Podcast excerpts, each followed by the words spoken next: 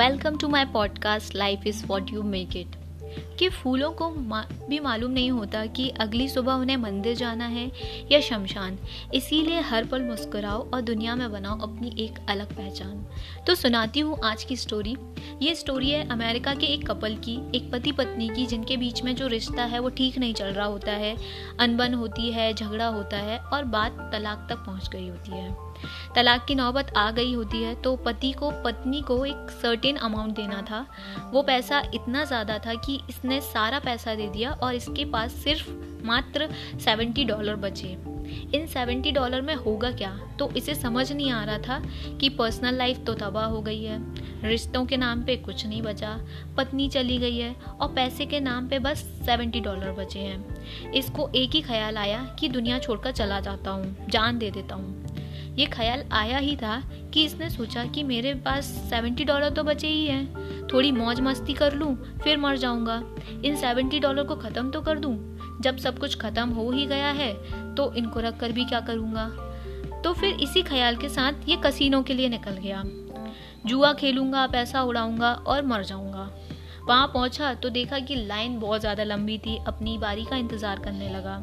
पास में ही एक न्यूज़पेपर रखा हुआ था, उसे उठाकर पढ़ने लगा तो उसमें एक बड़ी खबर छपी हुई थी, जिसमें लिखा था, सरकार ने कि बड़ी खदान, सरकार ने बड़ी खदान को गोल्ड माइन को, जिसमें सरकार ने ये सोचकर खुदाई शुरू करी थी कि इसमें से गोल्ड निकलेगा बट उसमें से कुछ नहीं निकला, और सरकार ने उस जगह को नीलामी करने का सोचा। उन्होंने ऐलान कर दिया उस जगह को नीलाम करने का। तो फिर इसने जब वो खबर पढ़ी तो फिर ये सोचने लगा कि मैं यहाँ जुए में पैसे लगाने से अच्छा है कि कुछ अलग करूँ, किसी अलग चीज़ में पैसा लगा दूँ। बचा तो कुछ भी नहीं है, जो होगा देखा जाएगा। तो ये उस जगह पे जाने लगा और वो जो नीलामी का दिन था, वो वही दिन था। थोड़ी ही देर बाद नीलामी शुरू होने वाली थी, वो जगह भी पास में ही थी और एक सुनसान जगह पे वो जगह थी। इसे लगा कि देख लेता हूँ, चला जाता हूँ। अगर कुछ मिला तो ठीक है, वरना फिर उसी गड्ढे में कूद कर जान दे दूँगा। तो फिर ये वहाँ पहुँचा और वहाँ इंतज़ार किया कि और लोग आएँगे, लेकिन वहाँ कोई और नहीं आया। ये अकेला आदमी वहाँ पहुँचा। तो सरकार ने उस जगह को इस, इसके नाम कर दिया, इसको मालिक बना दिया, सेवेंटी डॉलर में। फिर अब ये सोच रहा था कि क्या करें, कहाँ से कूद कर इसमें जान दें। तभी इसके पास एक मज़दूर आया।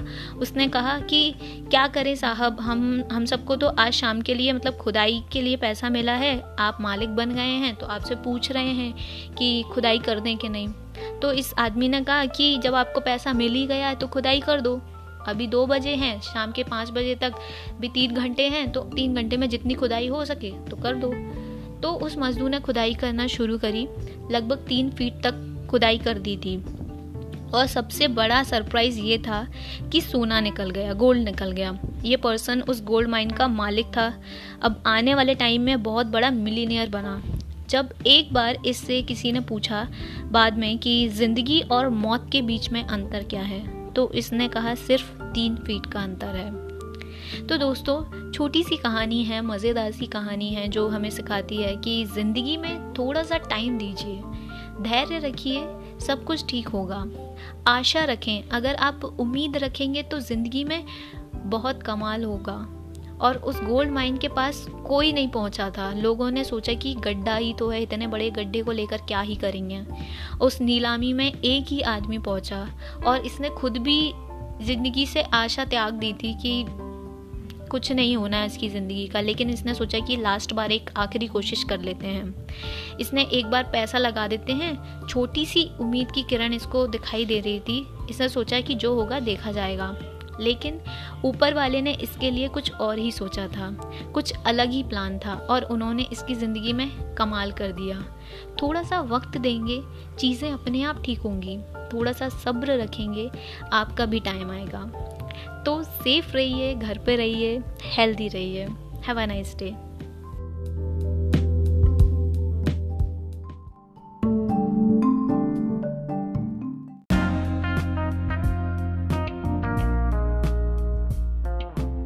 welcome to my podcast life is what you make it कि ज़िंदगी को शांति से जीने के दो ही तरीके हैं, कि भूल जाओ उन्हें जिन्हें माफ़ नहीं कर सकते और दूसरा माफ़ कर दो उन्हें जिन्हें आप भूल नहीं सकते।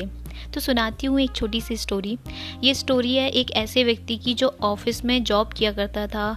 ऑफ़िस के वर्क प्रेशर की वजह से बड़ा फ्रस्ट्रेटेड रहता था, परेशान रहता था कि इतना सारा काम है बॉस की डांट भी सुनने को मिलती थी। तो जो भी उसका गुस्सा होता था ऑफ़िस का, वो घर पर आकर बच्चों पे निकालता था, बीवी पर निकालता था और झगड़ा करता था घर में और अगर दोस्तों का कॉल आता था तो कट कर देता था। रिश्तेदारों का कॉल आता तो गुस्सा कर देता। तो ऐसे ही एक दिन ये व्यक्ति बैठा हुआ होता है अपने घर में तो बच्चा इसके पास आकर के बोलता है कि, पापा, मेरी हेल्प कर दीजिए, मुझे होमवर्क करा दीजिए। तो उसने अपने बच्चे को डांट दिया और डांट कर बोला कि, मैं यहाँ होमवर्क कराने के लिए बैठा हूँ। थोड़ी देर बाद जब इसका गुस्सा ठंडा हुआ तो सोचने लगा कि मैंने शायद ज़्यादा ही डांट दिया। एक बार जाकर देखूँ तो कि क्या हेल्प चाहिए उसको। उसकी मदद करनी चाहिए होमवर्क कराना चाहिए। वो पहुँचा और जाकर के देखता है कि बच्चा सो चुका था। बच्चे ने जो होमवर्क की कॉपी थी, वो अपने सर पर रखी हुई थी। होमवर्क करते करते सो गया। तो इसको लगा कि कॉपी को उठाकर नीचे रख देता हूँ, आराम से सो जाएगा। लेकिन जैसे ही ये कॉपी नीचे रखने वाला था तो उसमें इसने पढ़ा कि इसमें लिखा क्या है। इसको लगा पढ़ लेते हैं कि बच्चे का काम क्या था, इसको मतलब किस चीज़ में हेल्प चाहिए थी। तो वो जो होमवर्क था, उसका टाइटल था, वो काम जो हमें शुरू में अच्छा नहीं लगता, लेकिन बाद में धीरे धीरे अच्छे लगने लगते हैं। इस टाइटल पर बच्चे को एक ऐसे लिखना था। बच्चे ने लगभग एक पैराग्राफ लिख दिया था तो उस बंदे ने पढ़ना शुरू किया। बच्चे ने सबसे पहले लिखा थैंक यू सो मच उन फाइनल एग्ज़ाम्स का, जो सब हमें शुरू में अच्छे नहीं लगते, लेकिन बाद में उनकी वजह से हमें समर वैकेशंस मिलती हैं।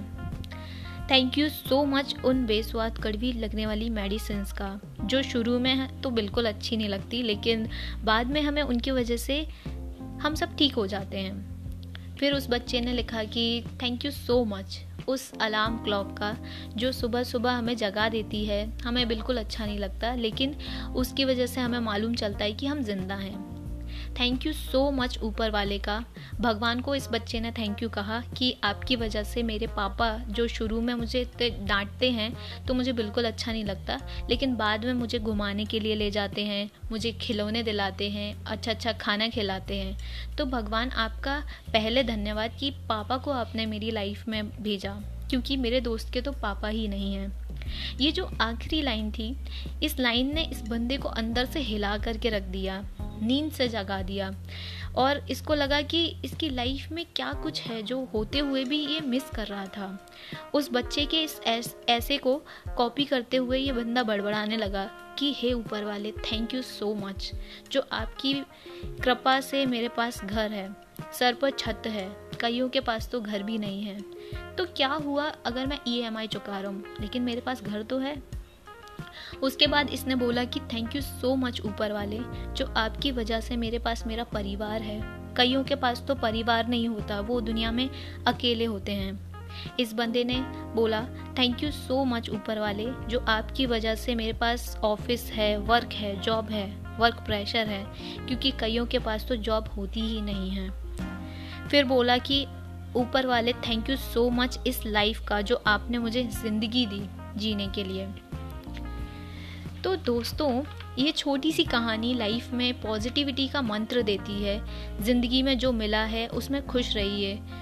उसमें खुशियाँ ढूंढनी शुरू तो कीजिए और इन्हीं खुशियों को ढूंढते ढूंढते ज़िंदगी का दायरा बड़ा करने की कोशिश कीजिए। क्योंकि जब आप अपने हौसले को बुलंद रखेंगे तो ऐसा कुछ भी नहीं है जो आप पा नहीं सकते। अचीव करने के लिए बस आपको अपनी शक्तियों को समेटने की ज़रूरत है। तो खुश रहिए सेफ़ रहिए, घर पे रहिए हेल्दी रहिए। Have a nice day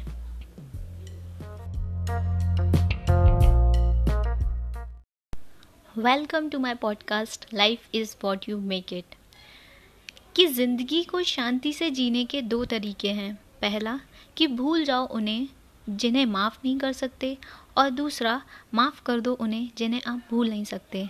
तो सुनाती हूँ एक छोटी सी स्टोरी ये स्टोरी है एक ऐसे व्यक्ति की जो ऑफ़िस में काम किया करता है। ऑफ़िस के वर्क प्रेशर की वजह से बड़ा परेशान रहता है फ्रस्ट्रेटेड रहता है कि इतना सारा काम है बॉस की डांट भी सुनने को मिलती है। और इसका जो भी गुस्सा होता है ऑफ़िस का, वो घर पे आके बच्चों पे निकालता है, बीवी पे निकालता है, झगड़ा करता है। और अगर दोस्तों का कॉल आता है तो कॉल कट कर देता है। और रिश्तेदारों का कॉल आता है तो उनसे बात ही नहीं करता या उन पर गुस्सा करने लगता है। तो ऐसे ही एक दिन ये व्यक्ति बैठा हुआ होता है अपने घर में और इसका बच्चा इसके पास आकर के बोलता है कि, पापा, मेरी हेल्प कर दीजिए, मुझे होमवर्क करना है। उस होमवर्क में आप मेरी हेल्प करा दीजिए। तो ये व्यक्ति अपने बच्चे को डांट करके बोलता है कि, मैं यहाँ पे तुम्हें होमवर्क कराने के लिए बैठा हूँ क्या? थोड़ी देर बाद जब इसका गुस्सा ठंडा होता है तो फिर ये सोचता है कि यार मैंने शायद ज़्यादा डांट दिया उसको। एक बार जा कर के देखूँ तो कि क्या हेल्प चाहिए उसको। उसकी मदद करनी चाहिए होमवर्क कराना चाहिए। वो पहुँचा और जा कर के देखता है कि वो बच्चा सो चुका था। बच्चे ने जो होमवर्क की कॉपी थी, वो अपने सर पर रखी हुई थी। होमवर्क करते करते ही वो सो गया होता है। तो इसको लगा कि कॉपी को नीचे रख देता हूँ, आराम से सो जाएगा। लेकिन जैसे ही ये कॉपी को नीचे रखने वाला होता है तो ये पढ़ता है कि इसमें कुछ लिखा है। इसको लगा कि पढ़ लेते हैं कि बच्चे को क्या काम था, क्या काम था जिसमें उसको हेल्प चाहिए थी। तो वो जो होमवर्क था, उसका टाइटल था, वो काम जो हमें शुरू में अच्छे नहीं लगते, लेकिन बाद में धीरे धीरे अच्छे लगने लगते हैं। इस टाइटल पे बच्चे को एक ऐसे लिखना था। बच्चे ने एक पैराग्राफ लिख दिया था तो उस बंदे ने उस पैराग्राफ को पढ़ना शुरू किया। बच्चे ने सबसे पहले लिखा था थैंक यू सो मच उन फाइनल एग्ज़ाम्स का, जो हमें शुरू में अच्छे नहीं लगते, लेकिन बाद में जिनकी वजह से हमें समर वैकेशंस मिलती हैं। थैंक यू सो मच उन बेस्वाद, कड़वी लगने वाली मेडिसिन का, जो शुरू में तो बिल्कुल अच्छी नहीं लगती, लेकिन बाद में जिनकी वजह से हम सब ठीक हो जाते हैं। फिर उस बच्चे ने आगे लिखा थैंक यू सो मच उस अलार्म क्लॉक का, जो सुबह सुबह हमें जगा देती है, जिसकी वजह से हम जाग जाते हैं और हमें अच्छा नहीं लगता, लेकिन हमें मालूम चलता है कि हम ज़िंदा हैं। थैंक यू सो मच ऊपर वाले का, भगवान को इस बच्चे ने थैंक यू बोला कि आपकी वजह से मेरे पापा मेरी लाइफ में आए। मेरे पापा शुरू में मुझे डांटते हैं तो मुझे बिल्कुल अच्छा नहीं लगता, लेकिन बाद में मुझे घुमाने के लिए लेके जाते हैं, मुझे खिलौने दिलाते हैं, मुझे अच्छा अच्छा खाना खिलाते हैं। तो भगवान, आपका पहले धन्यवाद कि पापा को आपने मेरी लाइफ में भेज भेज दिया। क्योंकि मेरे दोस्त के तो पापा ही नहीं हैं। ये जो आखिरी की लाइन थी, इस लाइन ने इस बंदे को अंदर से हिला के रख दिया। ये नींद से जाग गया और इसको लगा कि इसकी लाइफ में क्या कुछ है जो होते हुए भी ये मिस कर रहा था। उस बच्चे को उस बच्चे के ऐसे को कॉपी करते करते ये बंदा बड़बड़ाने लगा कि, हे ऊपर वाले थैंक यू सो मच जो आपकी कृपा से मेरे पास घर है, सर पर छत है, कईयों के पास तो घर भी नहीं है। तो क्या हुआ अगर मैं ई एम आई चुका रहा हूँ? मेरे पास घर तो है। उसके बाद इस बंदे ने बोला कि थैंक यू सो मच ऊपर वाले, जो आपकी वजह से मेरे पास मेरा परिवार है। कईयों के पास तो परिवार भी नहीं होता, वो दुनिया में अकेले होते हैं। फिर इस बंदे ने बोला थैंक यू सो मच ऊपर वाले जो आपकी कृपा से मेरे पास ऑफ़िस है वर्क प्रेशर है वर्क है जॉब है। कईयों के पास तो जॉब होती ही नहीं है। फिर इसने बोला हे hey, ऊपर वाले इस लाइफ के लिए थैंक यू जो आपने मुझे ज़िंदगी दी। तो दोस्तों छोटी सी कहानी है। जो लाइफ में पॉजिटिविटी का मंत्र सिखाती है, मंत्र देती है, ज़िंदगी में जो भी मिला है, उसमें खुशियाँ ढूंढना शुरू कीजिए और इन्हीं खुशियों को ढूंढते ढूंढते ज़िंदगी का दायरा बड़ा करने की कोशिश कीजिए। क्योंकि आप जब अपने हौसले को बुलंद रखेंगे तो ऐसा कुछ भी नहीं है जो आप पा नहीं सकते। अचीव करने के लिए बस आपको अपनी शक्तियों को समेटना है।